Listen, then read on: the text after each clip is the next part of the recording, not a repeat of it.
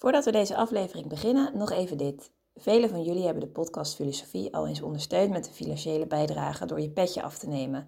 Daar zijn we super blij mee en daarmee draag je ook echt iets bij en maak je onze podcast mede mogelijk. Zo ook Boy en Jan die recentelijk hun petje af hebben genomen. Super veel dank daarvoor. En wil jij ook als trouwe luisteraar ons een steuntje in de rug geven en ervoor zorgen dat we nog lang door kunnen gaan? Kijk dan op petjeaf.com/podcastfilosofie. Daar vind je alle info en bijdragen kan al vanaf €3 per maand. En het biedt ook leuke extra's op, zoals bijvoorbeeld toegang tot onze bonusafleveringen. Maar voor nu, veel plezier met deze aflevering. Alleen de regels die aanvaard zouden kunnen worden door alle betrokkenen als deelnemer aan een open en vrij debat, kunnen geldigheid claimen. Op deze manier drukt de hedendaagse filosoof Jürgen Habermas uit dat het door middel van het deliberatieve gesprek mogelijk is om tot universele waarden te komen in politiek, ethiek en recht. Waarom pleit Habermas voor grondwetspatriotisme? Hoe ziet hij dat de systeemwereld de leefwereld koloniseert? En welke plek heeft religie volgens hem in een postseculiere samenleving? Over deze vragen en nog veel meer gaan we het de komende 3 kwartier hebben. De gast is Patrick Loobuyck, de denker die centraal staat, Habermas.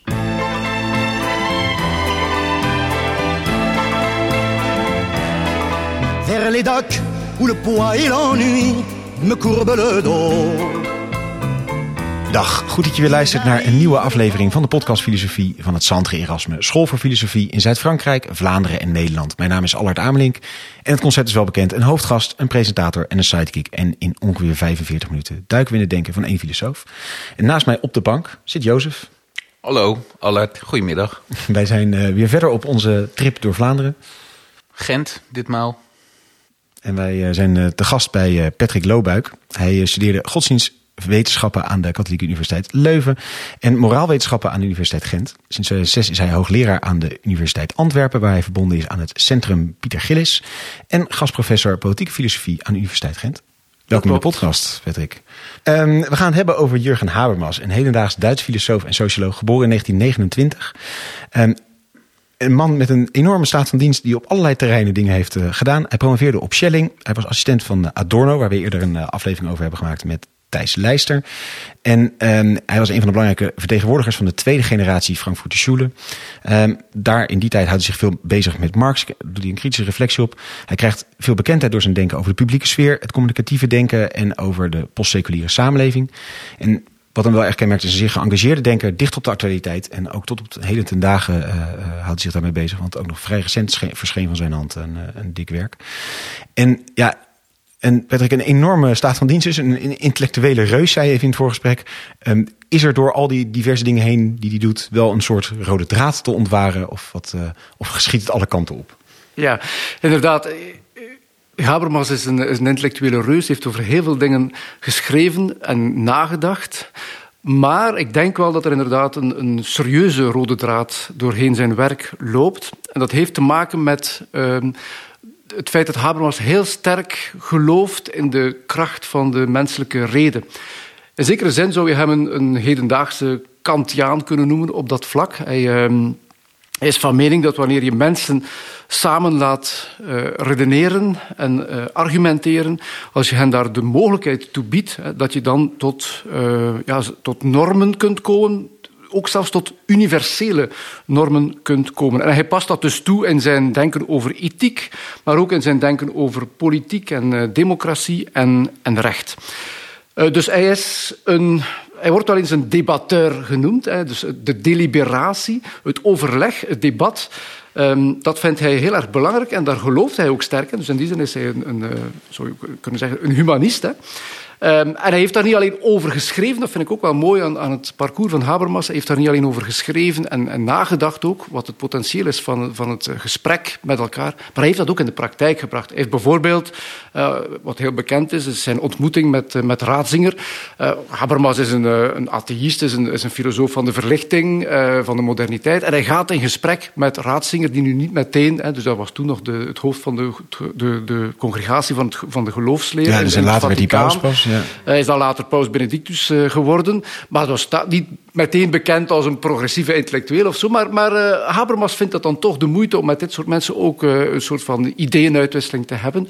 En ik ben zelf verbonden aan het Centrum Pieter Gillis, waar je naar verwees. En wij denken na over actief pluralisme. En eigenlijk wat Habermas in de praktijk brengt door dit soort gesprekken te voeren, is, vinden wij, een vorm van actief pluralisme. Het is niet omdat je op levensbeschouwelijk vlak van elkaar van mening verschilt of andere inzichten of gevoeligheden hebt, dat je niet met elkaar een redelijk gesprek kunt voeren. En ook van elkaar kunt leren. Hè. Dat is ook iets waar Habermas zeker, daar komen we straks op, hè, zeker ook heel gevoelig voor is, dat je een religie, ondanks het feit dat hij atheïst is, en dus hij vindt religie niet waar, maar hij vindt religie niet betekenisloos. Of toch niet a priori betekenisloos. Dus hij staat open voor het betekenispotentieel van wat het religieus discours kan naar boven brengen. Ook voor wat hij zelf noemt religieus onmuzikale mensen. Hij beschouwt zichzelf als een religieus onmuzikale mens.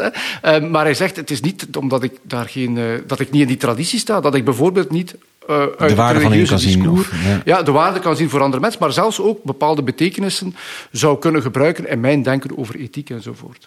Ja, hij ziet trouwens de filosofie als één grote krachttoer in het vertalen van allerlei menselijke intuïties, die oorspronkelijk op het niveau van de mythe en de religie uiting hebben gekregen. En de filosofie is voor hem één grote vertaaloefening in een meer universele taal van die dingen die oorspronkelijk al in een meer particuliere vorm in verhalen en religieuze tradities aanwezig waren. Zo ziet hij eigenlijk de taak ook van de filosoof. Een soort substract daaruit trekkend, op een rationele manier alsnog gebracht, maar diezelfde universele intuïtieve waarden die daar... Dus er zitten in die particuliere religieuze tradities volgens hem zaken die je inderdaad met de reden kunt gaan abstraheren en ook universaliseren. Ja. Wat is de waardenaad van dat debat, van dat goede deliberatieve gesprek? Vandaag de dag zien we denk ik ook een hoop plekken waar dat gesprek hiervan niet plaatsvindt. Wat zegt hij over de context die nodig is om zo'n gesprek mogelijk te maken? Wel, in de jaren 80 heeft hij over ethiek nogal wat geschreven en dan kwam hij met dat fameuze concept van de ideale gesprekscontext, de ideale gespreksruimte. En daarvan zegt hij, er zijn een aantal voorwaarden opdat je tot zo'n ideale gespreksruimte of zo'n ideaal gesprek komt. Dat is ten eerste dat je openlaat dat zoveel mogelijk mensen kunnen deelnemen. Hè. Dus dat gesprek moet inclusief zijn. Hè. Bovendien moeten mensen gelijke kansen hebben om hun argumenten die ze denken te hebben in het gesprek te kunnen binnenbrengen. En dat gaat dan noodzakelijk gepaard met een ander element, dat hij zegt, die context die moet een machtsvrije ruimte zijn, waar mensen, dat is ook een voorwaarde, authentiek spreken. Dus je mag niet vanuit een soort strategische idee of proberen mensen te overtuigen of sofistisch te gaan zijn. Nee, je moet dus argumentatief, authentiek in dat gesprek gaan staan. En dan ook de kracht van het beste argument laten spreken. En hij gelooft, ik weet niet of hij daar nu nog altijd zo even sterk in gelooft, maar alleszins in de jaren 80 had hij wel zoiets, dus hij noemde dat de discoursethiek, dat je op basis van zo'n ideaal gesprek eigenlijk over nogal wat punten tot consensus zou kunnen komen. Dus Habermas wordt ook wel eens een consensusdenker genoemd. Hij gelooft heel sterk dat wanneer wij op argumentatieve basis met elkaar in gesprek gaan, dat wij tot een aantal overtuigingen kunnen komen waar we het allemaal eens zullen over zijn. En die overtuigingen die kunnen dan universeel zijn en die noemt hij dan ook, die hebben dan ook een zekere geldigheid. Dat is ook een belangrijk woord in het werk van Habermas. 2 + 2 = 4, dat is waar. Maar in de ethiek hebben we geen waarheid. En dat heeft bepaalde filosofen er zelfs toe verleid dat je eigenlijk over ethiek nauwelijks een inhoudelijk gesprek kunt hebben, omdat het een uiting is van emoties of omdat het puur subjectief zou zijn. En daar is Habermas niet mee akkoord. Volgens Habermas heeft ethiek ook wel iets objectief en dat komt tot stand in die deliberatie, in die uitwisseling van argumenten. Maar hoe werkt dat uiteindelijk? Want in inleiding zei je ook, het heeft uiteindelijk universele waarde. Je hebt het nu over objectiviteit. Ja. Maar hoe komt die... Je hebt een gespreksgenoot A en een gespreksgenoot B. Die zijn het niet met elkaar eens. Vinden die elkaar dan ergens in het midden? Waardoor ze zich allebei kunnen herkennen in het uiteindelijke standpunt. En is dat de objectieve waarde? Of laat de een zich overtuigen door de betere argumenten van de ander? En waar ontleent het die objectieve of universele status aan? Dat is mij niet duidelijk. Ik denk niet dat ze elkaar noodzakelijk in het midden vinden. Ik zou eerder zeggen, sommige mensen zullen elkaar meer in de diepte vinden. Dus het kan zijn dat jij van mening bent, mening X hebt en ik niet vaccineren. Mening Y. Vaccineren. We maken hem even actueel. Dit is niet mijn echte mening. Zeg dat we elkaar wel in de diepte vinden. Maar ten eerste dat we kunnen, moet je openstaan voor dat zegt Habermas ook in zo'n gesprek. Je moet niet vertrekken vanuit het idee. Die persoon heeft een andere mening dan ik, dus hij heeft niets te zeggen. Hij is dom, hij is achterlijk. Nee, je moet in zo'n gesprek, de attitude die je aan de dag moet leggen, is dat je tenminste aanvaardt. Dat is eigenlijk al een moeilijke oefening vandaag, denk ik. Hè? Want zeker in gepolariseerde debatten gaan we er eigenlijk meestal van uit dat we in gesprek gaan met elkaar. Kijk maar wat erop gebeurt op sociale media. Je gaat in gesprek met elkaar om je eigen gelijk te etaleren, hè? En de ander in het ongelijk te stellen. Terwijl natuurlijk een Habermasiaans gesprek erop gericht zou moeten zijn van tja, u hebt een andere mening dan mij, misschien heb je wel daar uw goede redenen voor. En mag ik die ook eens horen? Hè? Dus heb je argumenten? En als je die argumenten hebt, ik wil mij daartoe verhouden en misschien... kan ik begrijpen op zijn minst waarom jij dan dat standpunt inneemt, ook al ben ik het dan niet mee eens, maar ik zie dat je bepaalde argumenten... Dus ik begrijp dan van waar het komt. Hè. Dus in die zin kun je elkaar meer in de diepte toch gaan vinden. Je kunt dus een gesprek voeren om voortschrijdend inzicht, gericht op voortschrijdend inzicht en op het vinden van elkaar, of het elkaar vasthouden. Of je kunt een gesprek voeren, wat vandaag vaak op sociale media gebeurt, is om eigenlijk verder uit elkaar te gaan. Hè. Ja. En dus ik denk dat Habermas, bij mijn weten heeft hij zich daar nu niet per se over uitgesproken, maar ik denk dat hij het helemaal niet zou kunnen vinden. Ik denk niet dat hij de sociale media zeker niet als zo'n ideaal... Zo'n deliberatieve vrijplaats. Twitter is niet de realisering van zijn ideaal. Nee, dat denk ik niet. Net omdat een aantal voorwaarden niet... Bijvoorbeeld op Twitter, dat voel je ook... Dat merk ik ook, dat heel veel mensen met mij in discussie gaan om mij verdacht te maken. Hè. Dat is al strategisch denken. Hè. Dus in een ideaal gesprek... heb je een gesprek dat gericht is op voortschrijdend inzicht, op het leren van elkaar en niet op het verdacht maken van het standpunt van iemand anders. En wat zijn plekken waar die wel aanwijst als plekken waar dit succesvol gebeurt? Wel, dat is een van de nadelen natuurlijk bij Habermas, dat allemaal vrij abstract, theoretisch blijft. Dus die filosofen die hebben een soort van idealtheorie over waar bijvoorbeeld universele geldigheid en de ethiek tot stand kan komen, waar je natuurlijk van kan proberen om dat in de realiteit een beetje handen en voeten te geven. Je kunt proberen bijvoorbeeld, als je zeg maar iets in een klassituatie zit, als leerkracht, je kan proberen om van die klas een versie te maken van die ideale gespreksruimte. Door bijvoorbeeld er goed op toe te zien dat kinderen die bijvoorbeeld wat meer schuchter zijn of niet zo sterk ter sprake zijn, dat die mensen ook op gelijke voet hun mening kunnen binnenbrengen enzovoort, zodanig dat je daar een democratische ruimte krijgt. Nu, Habermas past zijn ideeën over deliberatie en het belang van argumenteren ook toe op democratie. Hij is een groot voorstander van wat nu in de literatuur genoemd wordt de deliberatieve democratie. Dus democratie is volgens Habermas niet de wet van de meerderheid. Dat is soms wel eens een simplistisch idee dat je hoort. De democratie is... eens in de 4 naar de stemman staan. Ja, zoveel jaar stemmen en dan nemen de mensen beslissing bij handopsteking, bij wijze van spreken. Habermas zegt nee, de geldigheid van politieke besluitvorming hangt niet alleen samen met een meerderheid vinden, maar heeft ook te maken met het proces dat daaraan vooraf gaat. En dat proces heeft met deliberatie te maken. Dus wanneer ik bijvoorbeeld met mijn kinderen een beslissing moet nemen, dan zou ik kunnen zeggen, gewoon, oké, bijvoorbeeld, waar gaan we op reis? Hè? We hebben hier drie landen, Italië, Frankrijk of Nederland. En we stemmen. Dit is een bepaalde democratische besluitvorming. Maar Habermas zou zeggen, dit is nog geen deliberatieve democratie. Ja. Het kan veel beter. Waarom ga je niet vooraf eens praten met elkaar? Hè? Waarom zeg jij Italië en iemand anders Frankrijk? Wat zijn de redenen daarvoor die je hebt? En misschien ga ik wel van gedacht veranderen. Als ik weet waarom jij Italië belangrijk vindt of interessant vindt, dan ga ik misschien ook wel zeggen... Ja, dat is eigenlijk die zoeken naar die dieptepunt. Voilà. Van... En dan, ja. Dan kan ofwel... Ga je eindig in Zwitserland. Nee, maar dat zou de middeloplossing zijn. Maar het is dus veel meer dan de wet van de meerderheid. En daardoor vermijdt hij ook, wat bijvoorbeeld ook al door de Tocqueville is genoemd geweest, en door John Stuart Mill ook, van je moet ook altijd opletten in een democratie dat je niet verzandt of terechtkomt in een tirannie van de meerderheid. Ja. En dit is ook wat hij in zijn democratieconcept binnenbrengt natuurlijk. Het gaat niet alleen over stemmen. Het gaat ook over dus de procedure en de deliberatie. En dus het belang van de publieke ruimte. Maar het gaat ook over grondrechten en basisvrijheid. En hij probeert dat allemaal eigenlijk in één concept naar voren te brengen. Ja, maar je zei van tevoren een beetje dat hij daarmee ook een soort derde weg lijkt zijn tussen dat het liberale denken vanuit Locke en het republikeinse denken meer... past dat in deze lijn van die individuele rechten denkend en collectieve dus ordening? Je kunt dat ook zien in de democratie. Is er een beetje een spanning tussen...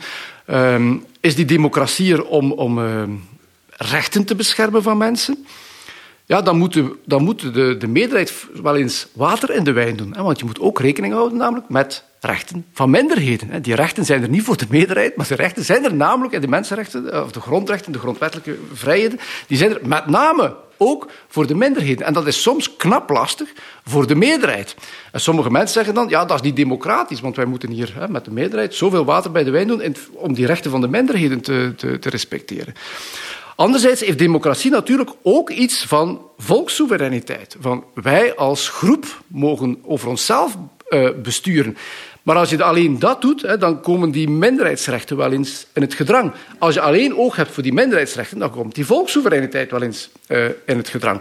Die liberale component van de democratie, daar kan je inderdaad verwijzen naar mensen als John Locke.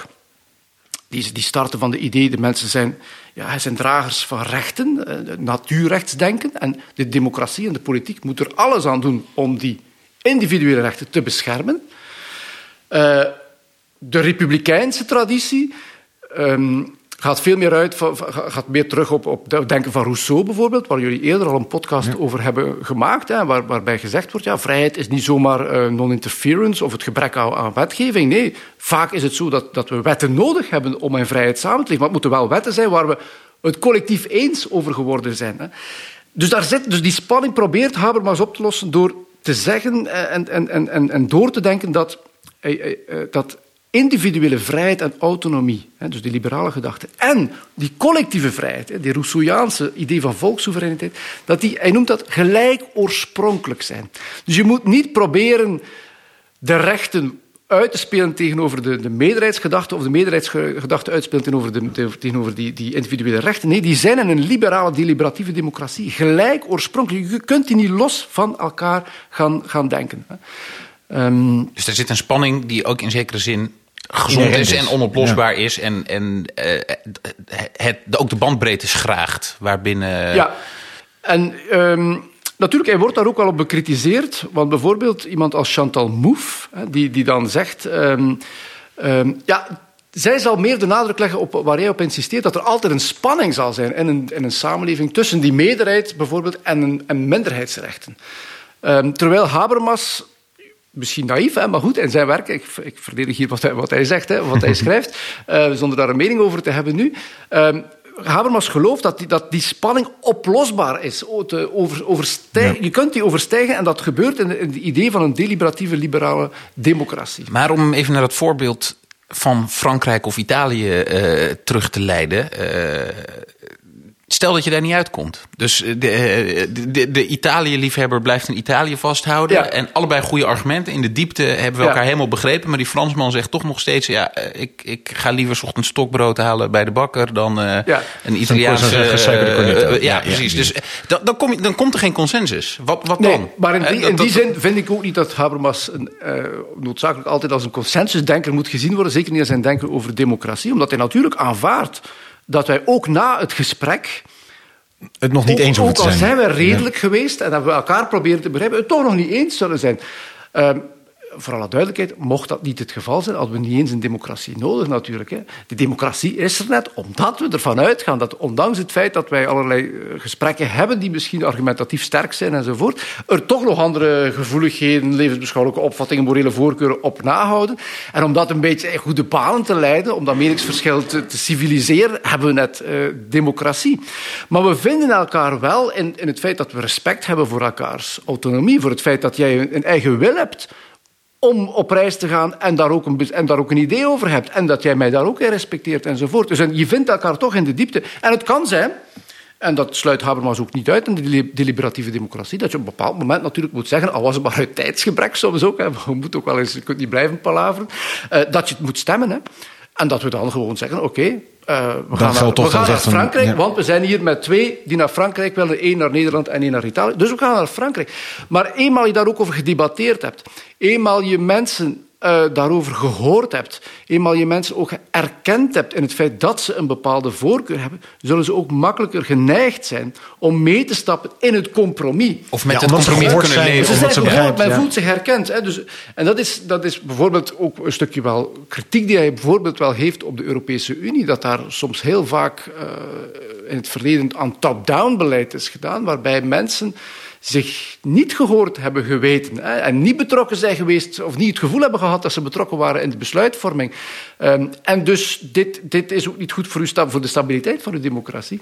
En dan uiteindelijk gingen mensen hier natuurlijk met de voeten stemmen door in Nederland bijvoorbeeld referendum tegen de Europese grondwet te stemmen, terwijl hij zelf juist wel ook pleitte voor zo'n Europese grondwet.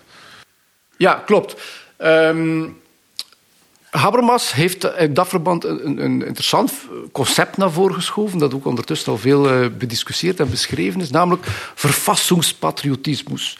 In het Nederlands grondwetspatriotisme. En zijn idee is dat... Hij doet de vaststelling dat doorheen de geschiedenis, zeker vanaf de 18e, zeker de 19e eeuw, dat burgerschap eigenlijk tot stand is gekomen... Ja, vaak op nationaal niveau en dat heel wat landen aan nation-building hebben gedaan. Allerlei verhalen en geschiedenis, liederen, collectief geheugen scheppen via onderwijs, via media enzovoort. En die nationale identiteit is er geslaagd om burgers die vaak andere opvattingen hadden, of andere religieuze opvattingen hadden en voorkeuren hadden, politieke voorkeuren hadden. Elkaars taal niet spraken. Om die te integreren hè, en om die solidair te laten zijn met elkaar. Hè. Het is niet toevallig dat de welvaartsstaat voor het eerst dat goed functioneert op nationaal niveau, als het ware. Omdat we daarin slagen om een vorm van identificatie met elkaar te vinden. Nu, Habermas denkt daarop door en stelt vast dat die idee van de nazistaat vandaag wel wordt uitgedaagd. Onder meer omdat de diversiteit, de multiculturele samenleving die zich aandient door migratie en globalisering, dat die eenheid, die nationale identiteit die wij zo toch ergens dan zouden moeten hebben volgens dat nationalisme, dat eigenlijk een beetje een fictie is, maar ook in de realiteit sociologisch niet meer werkt. Maar ook dat er ook een aantal supranationale politieke constellaties tot stand komen, met name de EU... Waar dan ook moet over nagedacht worden, hoe kunnen we op dat niveau een maïzena vinden om de burgers in een soort van saus bij elkaar te houden. En daarvan zegt hij, daar moeten we over nadenken. En wat hij daar naar voren schuift is, kijk, die nationale identiteit is volgens hem geen noodzakelijke voorwaarde om tot burgerschap te komen. Hij zegt, we kunnen ook mensen niet alleen niet noodzakelijk in een nationale cultuur integreren. Het volstaat eigenlijk om mensen in een soort van politieke cultuur te integreren. En die politieke cultuur, wat ligt aan de basis van die politieke cultuur, dat is een soort van grondwet. En dat is ook wel interessant, omdat hij zegt, kijk, mensenrechten bijvoorbeeld, dat is iets abstract. Grondrechten is iets abstract, maar dat wordt in elke grondwet van een land afzonderlijk ingekleurd. Een beetje volgens de geschiedenis. Dus Frankrijk heeft een andere grondwet dan België. België heeft een andere grondwet dan Nederland. En die grondwet is een product van... Liefst volgens Habermas, van deliberatie van mensen die zelf zijn in gesprek gegaan, maar mensen met een bepaalde achtergrond, historisch verleden. Dus de geschiedenis van Frankrijk is een andere geschiedenis dan België. En dat toont zich ook in die grondwet.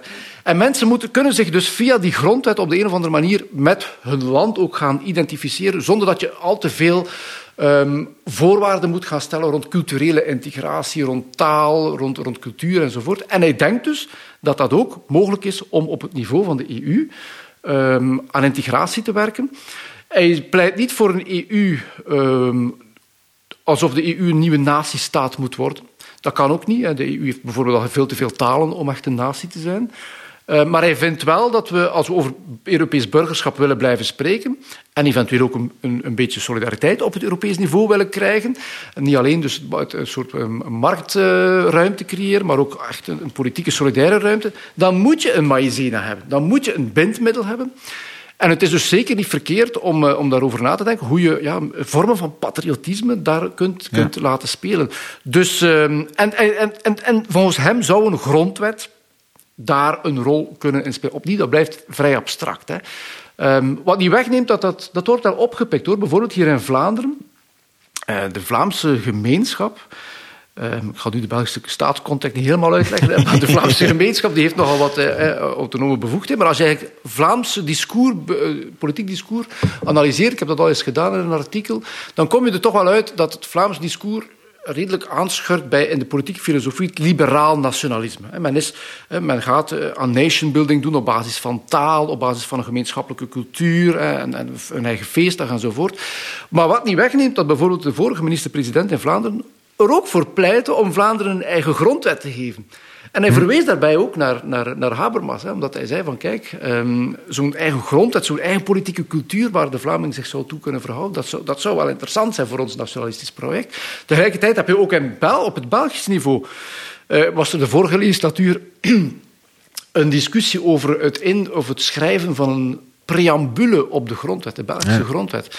Dat is zo'n aanhef bovenaan, een beetje zoals We the People in... en de idee was dan toch ook, laten we zo'n preambule maken, om dat bijvoorbeeld ook in onderwijs in te zetten. Zodanig dat we er kunnen van uitgaan dat elke 18-jarige zich tot die grondwet heeft verhouden. We kunnen moeilijk die grondwet in het onderwijs gaan steken. Maar we kunnen wel een aantal uitgangspunten en belangrijke zaken daarin steken en proberen op basis daarvan toch ook een beetje een sense of belonging together te gaan creëren. Rondom eigenlijk dus zo'n document wat dan ding is. Ik kan me voorstellen, is het geïnspireerd op de Amerikaanse context? Want natuurlijk, daar is die grondwet in ieder geval echt zo'n soort heilige graal, bijna bijbelachtige statuur heeft, zeg maar, qua onwrikbaar woord van daarop, wat Amerika is. Daarop voor een stuk gebaseerd. Hij verwijst daar ook naar. En hij vindt ook de manier waarop die Amerikaanse grondwet tot stand gekomen is, daar ook een mooi voorbeeld van. Hè? Want dat is een grondwet die tot stand komt, ook door deliberatie enzovoort. Dus hij vindt dat wel een mooi voorbeeld van hoe dat daar speelt. Nu, er zijn mensen die dat weer bekritiseren. Ik denk, zeg maar iets, bijvoorbeeld Will Kimlicka, dat is een bekende Canadees politiek filosoof, die zegt, Habermas, dat is eigenlijk veel te abstract, wat je daar voorstelt.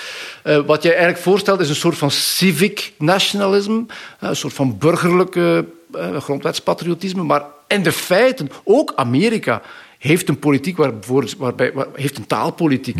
Yeah. En je kunt ook niet zeggen dat Amerika geen Amerikaanse identiteit probeert te promoten bij haar burgers. Dus je hebt daar een discussie wel tussen liberaal-nationalisten die zeggen van je moet toch proberen die natiestaat. Die natiestaat is, al was het maar empirisch gesproken, het beste middel om mensen te integreren. En Habermas zegt nee, je hoeft niet per se te pleiten voor of te streven naar een gemeenschappelijke nationale identiteit, een gemeenschappelijke politieke entiteit, volstaat eigenlijk. En hij ziet daar mogelijkheden om de natiestaat ook te overstijgen. En dat is natuurlijk ook wel nodig dat we daarover nadenken. Hè? Want Kimlicka en die liberaal-nationalisten hebben hun beperkingen. Het is al goed dat we inderdaad op nationaal niveau tot solidariteit zijn gekomen en dus de solidariteit uit de klan en de familie hebben kunnen halen. Want dat is natuurlijk al heel wat, hè? Dat wij solidair zijn met mensen die we helemaal niet kennen, die 100 meter verderop wonen, via sociale zekerheid enzovoort. Maar de uitdaging die zich stelt is natuurlijk dat we ook gaan solidair zijn bijvoorbeeld rond klimaat of rond armoedebestrijding en herverdelingen op een aantal punten. Denk ook aan de pandemie, daar speelt ook die vraag naar solidariteit. Dat overstijgt sowieso de natiestaat. Dus los van het feit of je het eens bent met dat grondwetspatriotisme, heeft hij wel de verdienste, vind ik, om ook na te denken hoe kunnen we ook over democratie en solidariteit gaan nadenken op supranationaal niveau. Dit is niet zo'n gemakkelijke oefening. En hij heeft dus zelf een voorstel gedaan om dat te thematiseren. Maar je kunt daar creatief in zijn en misschien ook nog andere dingen in voorschrijven. Ook heel Kantiaans, hè, eigenlijk. Het is inderdaad zeer, zeer Kantiaans, inderdaad. Ja. Dus ook die idee van een federatie van volkeren enzovoort, dat vind je zoals in Kant zijn eeuwige vrede, dat vind je daar heel erg in terug, ja. Ja, we gaan een beetje kriskras door zijn denken heen. Tot nu toe naar duidelijke lijnen in. Een heel bekend deel van zijn denken is het communicatief handelen laat. Iets waar hij mee komt in de jaren 80. In een boek wat jij het blauwe monster noemt. Ja, dit sowieso roept grover associaties en zo op. Maar het blauwe monster, omdat het een enorme pil is. En ja, dat is moeizaam leesbaar. De theorie van het communicatieve handelen. De theorie van het communicatieve handelen is twee volumes. En dat was oorspronkelijk in het blauw uitgegeven. En dat is een taai, erudiet taai, saai, Duits werk. Hè. Dus dat leest niet gemakkelijk natuurlijk. Hè. En ik vraag me soms ook af hoeveel mensen dat eigenlijk dan ook effectief gelezen hebben. Maar hij heeft daar wel iets heel interessants, want hij verhoudt zich tot allerlei sociologen, sociale wetenschappers. Maar hij heeft daar wel iets interessants toch uitgeschreven en gethematiseerd, dat tot op vandaag, vind ik, zeer relevant is. Hij was bijna, zou je kunnen zeggen, bijna visionair. Hè? Want dus hij maakt een onderscheid tussen het systeem en de leefwereld. Hè? De leefwereld die hij dan... de term die hij ontleent aan Husserl en de fenomenologie. Hè? Dus de leefwereld is de wereld zoals die zich in zijn alledaagsheid aan ons presenteert. En hoe we dus in ons alledaagse leven ook met elkaar omgaan. En daar situeert hij dat communicatieve handelen en die communicatieve rationaliteit. Maar hij zet dat af ten aanzien van het systeem. En dan verwijst hij onder meer naar de economie, het kapitalisme, maar ook verwijzend naar het werk van Max Weber, de bureaucratie. Waar er een andere logica... technocratische logica. Technocratische logica. Hij noemt dat ook een doelrationaliteit. Hè. Dus als wij met elkaar omgaan, hebben wij een soort communicatieve doelmaat. Of de waarde van ons gesprek heeft te maken met communicatie. Wat we daarnet ook al hebben besproken, elkaar begrijpen. Maar in dat systeem wordt dat eigenlijk buitenspel gezet. En gaat het om geld, hè, bijvoorbeeld, of om winst, of om het meten, efficiëntie. Of om efficiëntie. En wat hij doet, want hij zegt, ja, natuurlijk, vanuit de markt, op niveau van de economie, is dat misschien wel een goed idee om daar die logica te laten spelen. Maar waar hij voor waarschuwt, is wat hij noemt de kolonialisering van de leefwereld. Hè. Dus wat hij voor waarschuwt is, let op, die rationaliteit die in het systeem zit, hè, die bureaucratie, die efficiëntielogica, die heeft de neiging om ook onze leefwereld te gaan kolonialiseren. En dat is eigenlijk, dan komt het op het terrein, op een oneigenlijk terrein, waardoor dan onze leefwereld een beetje ontmenselijk wordt. Waardoor wij in onze leefwereld ook vervreemden van waar het in die praktijken in de leefwereld echt over moet gaan. Bijvoorbeeld de zorgsector, tot op vandaag. Het onderwijs, de universiteit, worstelt daarmee. Hè. Wij krijgen allerlei managerial talk over ons heen, die te maken heeft met het afvinken van... KPI's. Allerlei dingen, bestuurslogica die zich gaat doorzetten, waardoor je uiteindelijk... waardoor hij bijvoorbeeld het lesgeven als dusdanig niet meer echt aan de orde... maar als tweederangsding erbij komt. Ja, dat de docent zich targets moet halen in plaats van echt met kennisoverdracht. Er is ook een soort van wantrouwen die daarin binnensluipt. Hè, want dus die systeemlogica, dit gaat over efficiëntie. En dus de vraag is niet, geef jij goed les? Maar de vraag is, ben jij efficiënt bezig? Hoeveel studenten kun jij door de training leiden? Dit is natuurlijk een totaal andere vraag, ook in de zorg. Hè. Dus mijn vraag niet, geef jij goede zorg? Mijn vraag, hoeveel bedden heb je gedaan op je uur? En dit is een totaal andere vraag. En als je dus als je niet oplet en die systeemlogica toelaat in die leefwereldcontext, dan verlies je heel wat. En dan ga je ook als mens vervreemden van die praktijk. En dus hij heeft dat eigenlijk op een heel moeilijke en ingenieuze manier op de agenda gezet, begin de jaren 80. Ja, en vroeg dus al, want het is al jaren 80. En dat is dus fascinerend dat hij dat op dat moment heeft gedaan. Want we zijn ondertussen 40 jaar verder en we zien eigenlijk dat eigenlijk zeker niet verminderd is, die problematiek. Tegendeel. Ja. En van daaruit, ook als hij vandaag kritisch is ten aanzien van de van de EU heeft dat ook daarmee te maken, omdat hij vindt dat de EU zich te veel als politieke entiteit laat leiden door bijvoorbeeld monetaire overwegingen en dus ook een efficiëntielogica en dat er te weinig ruimte is voor communicatief handelen, politiek. Dus als we niet uitkijken, gaat via de EU ook een stukje van die systeemlogica ook steeds meer in ons dagelijkse leven zich gaan binnendringen. En vandaar dus dat hij er ook voor pleit om die EU, om die thema's die bijvoorbeeld op Europees niveau behandeld worden, dat die moeten ook gepolitiseerd worden. Hè. Je moet daar communicatie, je moet daar een publieke ruimte rond creëren, zodanig dat wat daar beslist wordt ook een bepaalde geldigheid krijgt.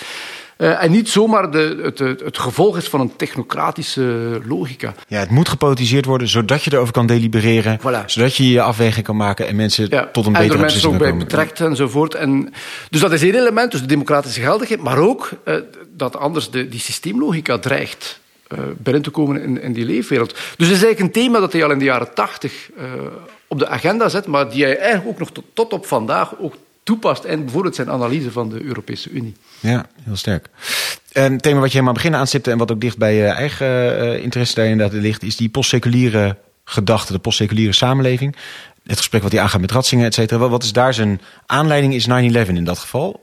Ja, klopt. Dus hij heeft in 2001, kort na 9/11, een lezing gegeven op het moment dat hij een vredesprijs kreeg. En hij had het daar over de plaats van religie in onze samenleving. En wat hij probeert te doen, en hij heeft daarna heeft hij nog verschillende teksten geschreven over die notie van een postseculiere samenleving en de plaats van religie in een democratische context. En wat daar interessant aan is...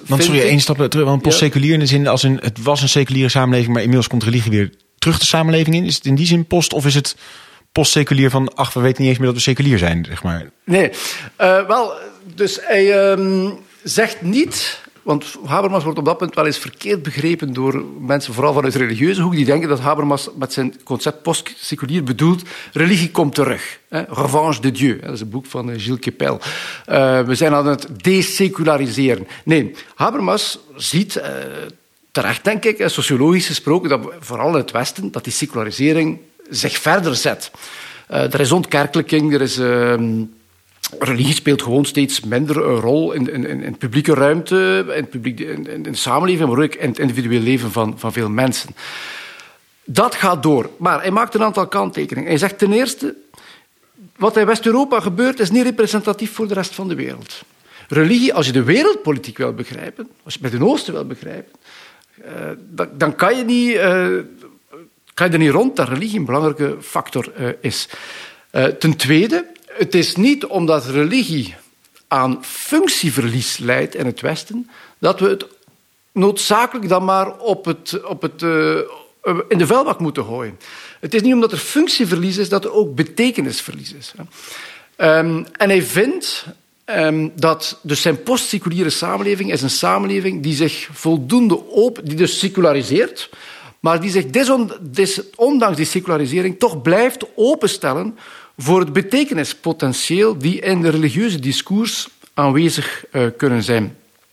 En ergens vond ik dat, toen ik dat de eerste keer las, wel een eye-opener, omdat ik ben zelf atheïst en heel veel atheïstische literatuur, denk aan bekende mensen als Richard Dawkins enzovoort, dat nieuwe atheïsme, zogenaamd nieuwe atheïsme, want er is niet altijd eigenlijk heel veel nieuw aan wat ze daarin brengen, maar is heel negatief over religie.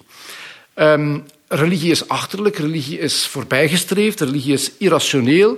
Religie zetten we dus maar beter. Hè. De wereld zou beter af zijn als er geen religie was. Hè. Dit is niet het standpunt van Habermas. Dat is interessant. Habermas is, denk ik, even atheïst als Richard Dawkins. Dus religie is niet waar. Als je Habermas zou vragen, is er leven na de dood? Nee. Maar...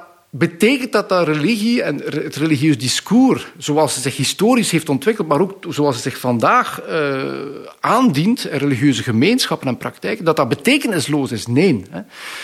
Dus hij stelt zich open, en dus dat is een soort van postseculiere attitude, hij stelt zich open voor het betekenispotentieel van wat in religieus discours aanwezig is. Hij heeft een aantal voorbeelden. Dus hij zegt, vooral voor ethische discussies moeten we ons niet op voorhand te snel van die discours afsluiten. Hij zegt bijvoorbeeld, ik kan als als ongelovigen het scheppingsverhaal lezen en begrijpen dat wat daar gethematiseerd wordt te maken heeft bijvoorbeeld met rentmeesterschap.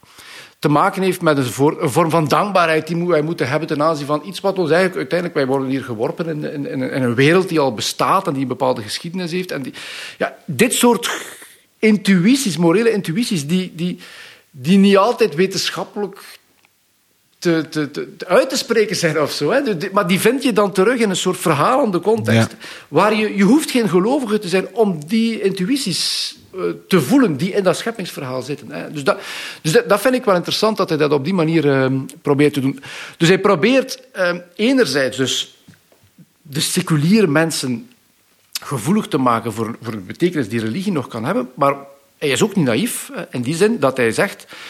Ook de religie moet een soort van leerproces doormaken om zich compatibel te maken met de moderniteit en de liberale rechtsstaat en de mensenrechten. Dus hij spreekt over een complementair leerproces. Zowel de seculiere samenleving moet een leerproces doormaken in richting dat die postseculiere attitude zich openstellen voor betekenissen in religieus discours. Maar ook de religie moet een leerproces door, want de religie is niet van bij aanvang... akkoord met de uitgangspunten van de liberale rechtsstaat. Nee. Jezus heeft de liberale rechtsstaat niet verkondigd en de Koran, daar vind je ook weinig elementen van de liberale rechtsstaat. Dus die religies moeten een leerproces door. En hij verwijst bijvoorbeeld... Hij illustreert dat met de katholieke kerk. Hij zegt, de katholieke kerk was tot aan de jaren 60 van de vorige eeuw een religie die zich niet compatibel had gemaakt met de moderniteit. De priesters die moesten zelfs letterlijk het antimodernisme-eed afleggen. Waarbij ze zich dus keren tegen het idee van dat een staat gebaseerd is op godsdienstvrijheid, scheiding tussen kerk en staat, belang van de wetenschap enzovoort. Met het Tweede Vaticaans Concilium, Gaudium et Spes bijvoorbeeld, is daar een belangrijke tekst. En Dignitatis Humanae ook, waarin gezegd wordt... Vanaf nu aanvaarden wij dat een staat zich niet op katholieke morele regels of principes gaat grondvesten, maar op de godsdienstvrijheid en op de gewetensvrijheid. En wij aanvaarden dat een staat zich baseert of politiek gaat voeren met respect voor de scheiding tussen kerk en staat. Wij gaan natuurlijk van die godsdienstvrijheid maximaal gebruik maken om ons geloof te verkondigen, ons katholieke feest te doen. Ja. En zo, dat allemaal wel, maar wij aanvaarden dat de staat... Dat is een heel belangrijk punt. En daar zegt Habermas, kijk, hier voltrekt de katholieke kerk een soort van leerproces en maakt ze zich, wat hij noemt, tot een reflexieve religie. Een religie die zich compatibel maakt met de uitgangspunten van de moderniteit en de liberale democratische staat, waarin ze kan functioneren. En hij, als een vraag schrijft hij op een bepaald moment ook, quid de islam. Hoe, op welke manier kan de islam ook dat leerproces doormaken? Hij gaat daar niet ver op door, maar je kunt er wel over nadenken natuurlijk. Ik vind het wel prikkelend. Want concilietje nodig. Wel, dit is inderdaad wat ik al eens gelezen heb. Een collega van mij heeft ooit een opiniestuk geschreven. De islam heeft nood aan een Tweede Vaticaans Concilie. Ja goed, dit is een eerste concilie van Mekka. Maar dat is ondenkbaar. Ja. Omdat de islam is niet op hetzelfde niveau als de katholieke kerk, maar op hetzelfde niveau van het christendom. De islam heeft geen kerk. Is niet op dezelfde manier gecentraliseerd. Bij de katholieken, om het een beetje karikaturaal voor te stellen, is het eenvoudig. Hè? Wanneer de paus... en zijn bisschoppen zegt, we veranderen het geweer van schouder, dan verandert de katholieke kerk het geweer van schouder. Maar wanneer een of andere mufti zegt, dan zegt de ayatollah in Iran iets anders en dan zegt er nog een prof in Egypte, Cairo, nog iets anders. En dus je hebt iets... Dus en heb je weer een burgeroorlog te pakken. Mijn hypothese in dat verband is dat het leerproces...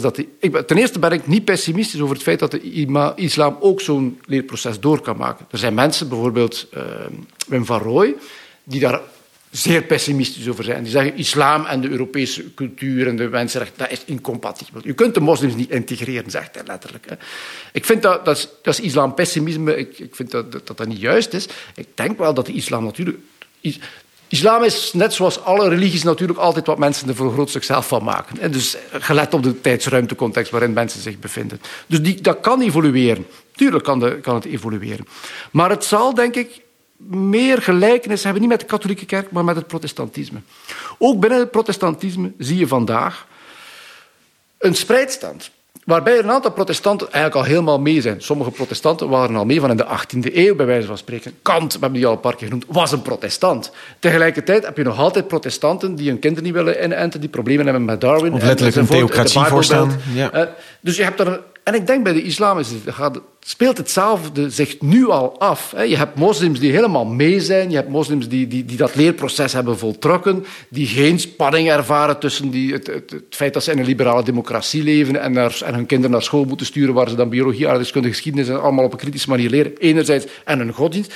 Maar je hebt natuurlijk ook binnen de islam strekkingen die dat wel heel lastig vinden. En die wel, om een extreem voorbeeld te geven, we hebben hier groepen gehad als Sharia for Belgium. Ja, dat zijn groepen die heel duidelijk zeggen, wij vinden niet dat de democratie en de grondrechten aan de basis moet liggen van het politiek systeem. Wij willen dat de sharia dat doet. Ja.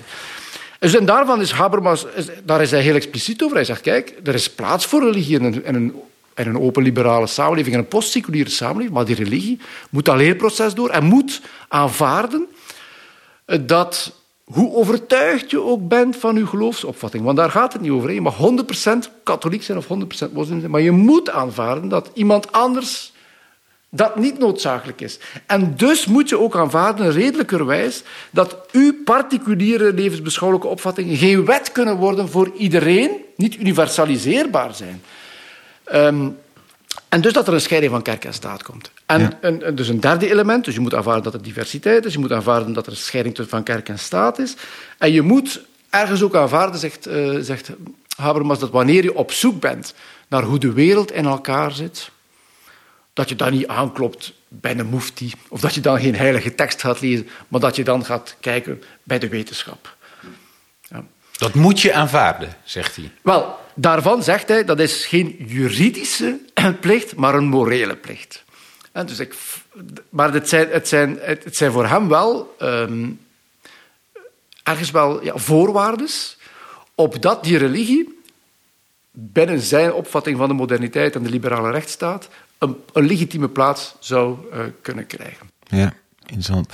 Hey, en is dit die liberale samenleving, is dat daarmee een ultiem eindpunt van de geschiedenis tot dusver? Is dat ook de staat waarin we met z'n allen heen bewegen, of waar we altijd in zullen zitten, of het is een onvermijdelijk proces die kant op?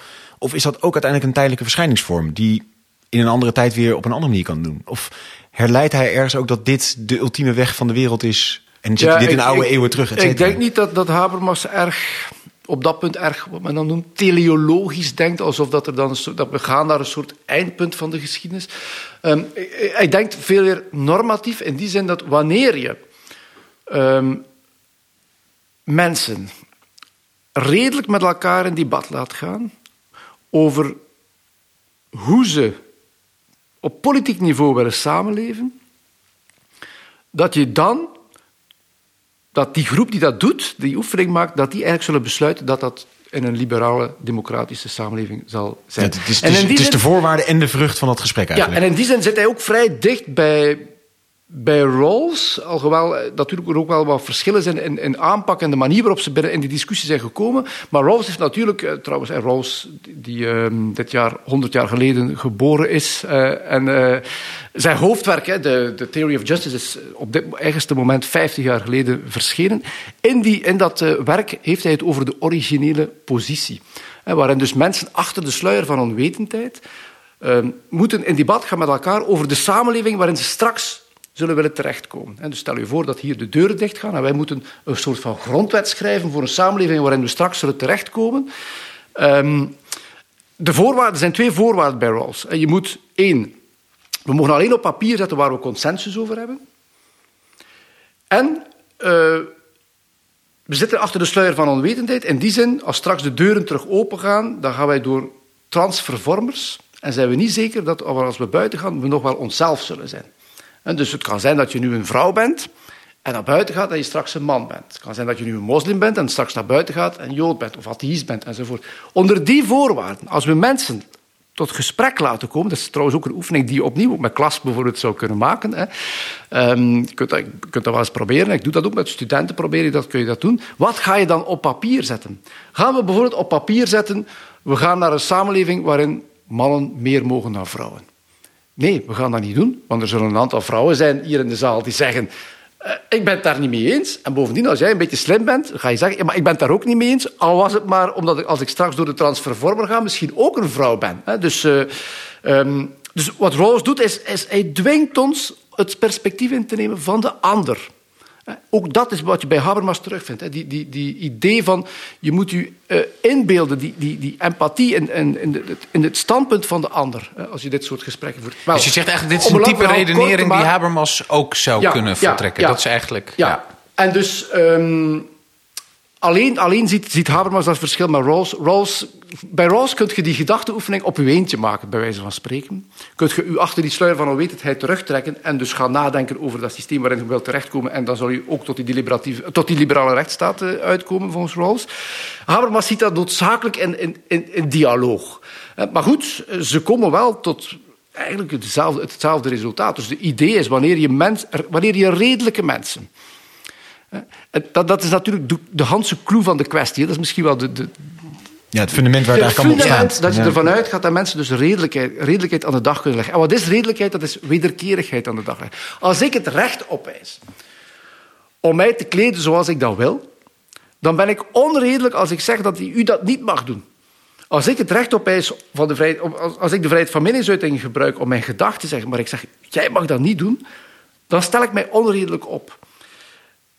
Dat is eigenlijk het fundament. Als je dat aanvaardt, eigenlijk is dat is eigenlijk ook fascinerend om te zien hoe eenvoudig dat dus is. Dat is eigenlijk is dat het politiek doordenken van een heel eenvoudig beginsel dat in alle culturen bijna aanwezig is, namelijk de gulden regel. Doe niet aan een ander wat je niet wil dat een ander aan u doet. Categorisch imperatief. Voilà, Kant zit daar ook in, de gulden regel. Kijk, Habermas is een moeilijke auteur, hè? Maar er is ook goed nieuws, je hoeft dus geen doctoraat te hebben in de politieke filosofie of in het grondwettelijk recht om de basisintuïtie of het basisprincipe van de liberale rechtsstaat die Habermas verdedigt te begrijpen. Het is eigenlijk een zeer eenvoudig principe.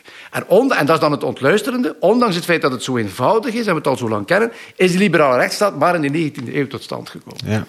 En dat is grappig, want dat brengt ons helemaal terug, denk ik, bij het begin dat je zegt, filosofie is dus ergens een poging om in rationele taal uit te drukken wat in die intuïtieve basis er al zit. En dat is eigenlijk hier ook een mooi voorbeeld van. Dit is inderdaad een heel mooi voorbeeld. Erin zit. Ja, mag ik nog één vraag hierover stellen? Want ik kijk even met de schuin ogen naar Allard, want we moeten naar het einde toe. Maar heeft hij er ook op gereflecteerd dat we natuurlijk een aantal keer in zo'n min of meer liberaal-democratische situatie vreselijk, om het in zijn taal te zeggen, gescheiterd zijn? Dus dat zichzelf heeft opgeblazen of omgeslagen is in een tyrannieke vorm. Dat hebben we ook meegemaakt. Terwijl hier dan toch op een of andere manier de condities aanwezig waren of uiteindelijk zich hadden gemanifesteerd waarin het mogelijk had moeten zijn om dat te continueren. En dat is niet gebeurd. Dus dat daar misschien andere dan alleen redelijke krachten of wat dan ook in werkzaamheid. Maar heeft hij daarop gereflecteerd? Je bedoelt dat bijvoorbeeld de Tweede Wereldoorlog... Ja, of Weimar, of de Franse Revolutie. Dat is, die eerste experimenten, democratische experimenten, zijn onmiddellijk in het tegendeel omgeslagen. Ja. Daar moet hij zich toe verhouden. Dat geldt zowel voor Rawls als voor Habermas. Dat zijn natuurlijk politiek filosofen die nadenken in abstracto over normativiteit. Over normativiteit, over ideal theorie. Ja. En waardoor je dus een model krijgt waar je de empirische democratieën kunt tegenover afwegen. En bijvoorbeeld, je kunt zeggen dat het model in Zwitserland, met veel referenda enzovoort, een model is dat eerder aanleunt bij de meer republikeinse opvatting, namelijk van participatie en volkssoevereiniteit, en dat dan beslist wordt via referendum dat die moslims geen minaretten mogen zetten. Ja, want dat zeggen wij met elkaar. Dat is dan geen probleem. Hè. Dat zou natuurlijk in de Verenigde Staten nooit kunnen, in die zin dat daar de grondwet en de basisvrijheden veel meer aan de basis liggen. Zodanig zelfs dat zelfs wapendracht daar moet kunnen en free speech veel verder doorgetrokken wordt dan hier in Europa. Dus je kunt de empirische democratische samenlevingen spiegelen en kijken in welke mate ze overeenkomen met de ideale theorie, zoals Habermas die voorstelt. En ik denk ook dat de ideale theorie kan helpen om te zien wat er in bepaalde momenten misloopt. Dus het moment dat je inderdaad een tirannie van... dat je democratie gaat... als die democratie gaat schuiven, bijvoorbeeld door vormen van populisme. Want zij zeggen toch, wij zijn het volk. En wij weten wat het volk denkt. Dus dan krijg je een verschuiving naar die volkssoevereiniteit poot. Maar dan zie je ook bij dat populisme dat dan de grondrechten van minderheidsgroepen natuurlijk op de helling komt. En dan zou Habermas zeggen, let op, hè. Democratie is niet de wet van de meerderheid. De democratie is, wat ik daarnet zei, die vervlochtenheid van individuele en collectieve vrijheid enzovoort. Ze zijn gelijk oorspronkelijk. En natuurlijk, in de geschiedenis is het vaak misgelopen. Maar ja goed, dat neemt niet weg dat je niet kunt nadenken over ideale theorie enzovoort. Hè. Maar ik weet, voor sommige mensen is dat totaal onbevredigend. Ik hoop voor de mensen die naar de podcast luisteren dat dat niet zo is. Hè. Maar dat is natuurlijk de beperking van politieke filosofie vaak. Dat ik vind dat voor een stukje wel ook het attractieve, maar het is tegelijk ook het beperkende dat je op een abstract, theoretisch, normatief niveau gaat begeven. Nou, Habermas maakt zich in zekere zin ook weer niet makkelijk vanaf, omdat hij wel altijd dicht op de actualiteit blijft zitten. Dus zich niet in die zin in een ivoren toren opsluit. Dat pleit dan inderdaad zeker voor. Ja. Heel hartelijk dank, Patrick. Volgens mij een ontzettend interessant verhaal. Heel helder beeld van toch een enorm overzicht aan denken. Habermas, de basis is eigenlijk dat geloof in de menselijke reden. Dat mensen in wederkerigheid kunnen denken, redelijk kunnen zijn. En eigenlijk is zijn idee dat als je mensen laat denken met elkaar, kun je tot normen komen, kun je tot ethiek komen, tot politieke keuzes komen. En daarom is hij ook wel echt een ultieme humanist en ook echt een debatteur. Dus een man die gelooft in het deliberatieve gesprek.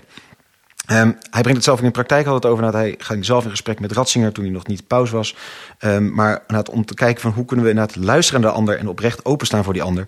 Om die anderen zijn afwegingen te horen, omdat die van belang kunnen zijn waar je iets van kan leren. Hij past het op verschillende terreinen die deliberatieve insteken toe. Ik heb bijvoorbeeld in de jaren 80 kijkt hij uitgebreid naar ethiek. En hij beschrijft daarin eigenlijk wat de ideale voorwaarden zijn voor zo'n gespreksruimte, waar zo'n gesprek zou kunnen plaatsvinden. Het moet inderdaad zijn openstaan voor wat mensen. Er moet een open plek zijn waar mensen kunnen meedenken. Dus iedereen moet erin kunnen stappen en aan het gesprek mee kunnen doen. Iedereen moet gelijke kansen hebben om daarin te kunnen spreken. Het moet een machtsvrije ruimte zijn. Dus er moet niet een externe kracht zijn die je daarin dwingt om bepaalde dingen te doen. En iedereen moet authentiek spreken. Dus niet met een verdekte termen of om strategische redenen spreken, maar authentiek, argumentatief je punten inbrengen. En dan, zegt Habermas, kun je tot consensus komen. Je kunt tot universele waarden komen die geldigheid hebben. En die geldigheid gaat hem niet zozeer omdat het dan absolute waarheden zijn. Bijvoorbeeld op ethiek, die zegt dat die zijn in een eeuwigheidsperspectief zijn ze waarnemen. Ze zijn geldig omdat ze met elkaar besloten zijn in een deliberatie tot stand zijn gekomen. En hij zegt bijvoorbeeld ook bij ethiek, dat zijn dus niet emoties. Er is echt iets objectiefs haalbaar. Niet als een absolute waarheid, maar wel dus als een geldige waarheid. Die door deliberatie dus kan ontstaan. Waar vind je elkaar dan? Gingen we natuurlijk het voorbeeld van de vakantie inhalen. Vind je elkaar dan altijd in het midden? Kom je dan altijd toch in Zwitserland uit? Nee, je vindt elkaar eigenlijk in de diepte. Je moet kijken achter de behoefte, achter de uiting. Je moet in gesprek, waarom wil jij naar Italië op vakantie? Welke stap zit daarachter? En je moet ook dat gesprek op een oprechte manier aangaan. In die zin dat je net niet alleen maar je eigen gelijk gaat etaleren. Maar dat werkelijk open staat voor die ander. En daarin constateren dat in ieder geval Twitter aan al deze voorwaarden eigenlijk niet voldoet. En de deliberatieve democratie is hier een uiting van. Daarin is dat proces ook cruciaal. Want een democratie gaat zowel over het beschermen van rechten van minderheden als ook het geven van volkssoevereiniteit. Een beetje de republikeinse potentie tweede. Dus dat je als volk kan beslissen wat er gebeurt. En tegelijkertijd die liberale kant van iedereen heeft rechten. Ook minderheden hebben rechten. En vaak worden die twee tegenover elkaar gezet. Van wat is het belangrijkste of wat is het eerste. Maar Habermas zegt nee, die twee dingen zijn gelijk oorspronkelijk. Het individuele en het collectieve. De individuele en de collectieve autonomie moeten er beide zijn. En die moeten bij elkaar kunnen komen. En daar is dus een mogelijkheid toe om daar eigenlijk dat te overstijgen en daar een oplossing in te vinden. In contrast bijvoorbeeld met Chantal Mouffe, die juist zegt, dat blijft altijd een conflictueus iets. Habermas zegt, je kan dat overstijgen. En democratie is dan een middel. Wat als je er niet uitkomt? Uiteindelijk is het ook belangrijk wel dat je in het alles gehoord bent. Dus het is niet alleen dat je zegt, helaas, u krijgt uw zin niet. Je hebt meerderheid van stemmen verloren. Het fijn is dat je wel in ieder geval dat gesprek hebt kunnen hebben. Uiteindelijk zou je natuurlijk de democratie moeten hebben als middel om eruit te komen als je het niet allemaal eens bent geworden. Habermas, zoals gezegd, kijkt dan ook naar de actualiteit. De EU pakt die bijvoorbeeld erbij. Hij zegt, dat is veel te top-down gestuurd. Hij zegt, het zou belangrijk zijn eigenlijk om ook een EU-burgerschap daarin te krijgen. Toch een gevoel van overstijgende samenhorigheid en solidariteit te organiseren. Hij zegt, nationale staten kunnen dat heel goed. Die hebben in de 19e eeuw met volksliederen en vlaggen, et cetera, nationalisme weten te creëren. En daarmee nationale solidariteit. Bij de EU is dat moeilijk om die culturele eenheid te krijgen, omdat het een multicultureel stelsel is met verschillende talen, et cetera, verschillende geschiedenissen. Hij zegt, een grondwet zou daar een goede rol in kunnen spelen. Hij zegt, de nationale natiestaat staat onder druk. Multiculturaliteit aan de binnenkant. Dus wat wij als oud-Nederlands volkslied hebben... weer Nederlands vloed door daderen stroomt... van vreemde smetten vrij is op geen enkele manier nog een lied... wat aan iets appelleert aan in Nederland. En anderzijds heb je natuurlijk de supranationale ontwikkeling... waar steeds meer macht weggaat van die nationale staten. Kortom, die nationale staat is in die zin in crisis... De vraag is inderdaad van wat kan er dan op EU-niveau komen? Er moet een soort maizena komen inderdaad die dat bij elkaar weet te brengen. En de grondwet zou daar dus een goede rol kunnen vervullen. Waar ook wel kritiek op is. Omdat ja, uiteindelijk bijvoorbeeld Amerika een goed voorbeeld is van een land met een sterke grondwet. En een sterk grondwetgevoel. Maar goed, daar hoort natuurlijk ook onmiskenbaar vlaggen en liederen bij. Dus de vraag is of dat nou de oplossing is. Maar wat goed is dat hij zegt, die supranationale organisatie, daar moet ook een collectief gevoel bij zitten. Vervolgens keken we naar theorie van communicatief handelen. Het systeemwereld versus de leefwereld. De leefwereld is het alledaagse bestaan. Waarin je een andere vorm van rationaliteit ook hebt. Terwijl in die systeemwereld, een beetje geleend, geïnspireerd op Max Weber. De bureaucratie, daar zit echt de doelrationaliteit in. Efficiëntie, geld. Het alles zo slim mogelijk daarmee organiseren. En wat je ziet is dat snel die leefwereld gekoloniseerd wordt door die systeemwereld. Die doelrationaliteit eigenlijk alle elementen van het leven gaat overnemen. Nou, heel concreet ook in de zorg. Hoeveel bedden heb je gedaan in plaats van... heb je goed gezorgd? Kortom, dat we alles moeten tellen en meten... en daarmee eigenlijk de leefwereld steeds verder kapot maken met die systeemwereld. En ook dat is zijn kritiek op de EU. Die is eigenlijk gedepolitiseerd. Er komen technocratische besluiten uit Brussel... terwijl er moet gepolitiseerd worden... zodat er gedelibereerd kan worden... zodat mensen daadwerkelijk zich kunnen verhouden tot die beslissingen... en dat je dus ook hopelijk tot een consensus kan komen. Als laatste thema hadden we het over dan religie... postseculiere samenleving. Na 9/11 ging hij in gesprek hierover... welke plek heeft religie nou in de samenleving... Het is niet desecularisatie dat hij bedoelt met postseculiers. Het is niet meer seculier, want het wordt weer religieuzer. Maar hij zegt, ja, West-Europa is dan echt seculier. Dat is evident, maar is niet representatief voor de hele wereld. En 2, religie mag dan wel zijn functie verliezen in de samenleving. Zijn betekenis verliest het niet per se. En daarom is het voor de seculiere mens belangrijk om zich open te stellen... voor de betekenis en het betekenispotentieel van religie. In die zin is hij niet een nieuw atheïsme-aanhanger... die zegt van, joh, religie is de as van het kwaad... en als we religie maar uitbannen, dan hebben we een hele probleem opgelost. Hij is misschien even atheïstisch als die nieuw atheïsme-gasten... maar hij zegt wel dat religie is belangrijk in het discours. En dat moeten we ook, die waardes moeten kunnen gebruiken. Renmeesterschap kun je leren uit het scheppingsverhaal. Dat is voor iedereen een nuttige les. Wel, zegt hij, religie moet ook een leerproces door. Neem het mooie voorbeeld van de Katholieke Kerk met het Tweede Vaticaanum. Maar dat wordt geaanvaard dat de liberale democratie bestaat en een goede plek is. En dat dus ook rechten voor iedereen gelden. Nou, hebben we het vervolgens gehad, kan de islam dat proces inderdaad doorgaan? Het moeilijke is dat het de islam, dat natuurlijk een lastig iets is. Maar zegt hij inderdaad, nou, het is belangrijk om te erkennen dat de wereld divers is, kerk en staat gescheiden is. En dat je wetenschap moet gebruiken als je vragen hebt. En daar ben je meer moreel voor verplicht dan dat per se wettelijk vastgelegd moet worden. Maar hij zegt eigenlijk, ja, deze stappen moet wel een gelovig of een religie door... om daadwerkelijk in de nieuwe samenleving mee te kunnen.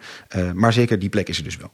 Hoe is dan die liberale samenleving? Is dit dan het eindpunt van de eeuwige tocht van de mensheid? Nee, teleologisch is die niet. Wel normatief, dus die zegt, ja, dit is het redelijke gesprek. En daarmee kwam natuurlijk op Rawls, de man die 100 jaar geleden werd geboren. Namelijk dat hele verhaal met in een afgesloten ruimte... op papier zetten waar je consensus over hebt... waarin niemand weet welke rol die krijgt in de samenleving die erna komt. En hoe ga je dan de samenleving inrichten? Op die rationele, deliberatieve gronden moet je toch tot goede inzichten kunnen komen. Het dwingt om het perspectief van de ander in te nemen. En in dat dialoog kun je uiteindelijk dus de redelijkheid vinden. En dat is wel echt het verschil met Rawls. Habermas echt benadrukt dat dialoog zo ongelooflijk belangrijk daarin is. Fundamenteel dus dat de mens redeneren kan, redelijk kan zijn, wederkerig kan denken. En dat is misschien het mooie. Dat is dus ergens vindbaar in de gulden regel. Ook al van, als u wil dat gij u niet geschikt, doe dat ook een ander niet. Geef aan de anderen de ruimte die je zelf ook zou willen hebben.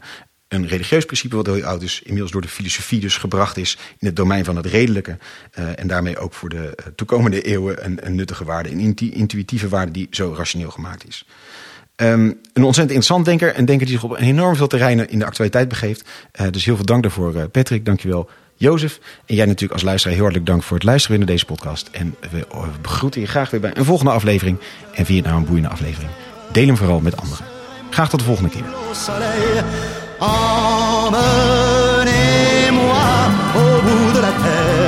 Emmenez-moi au pays des merveilles. Il me semble que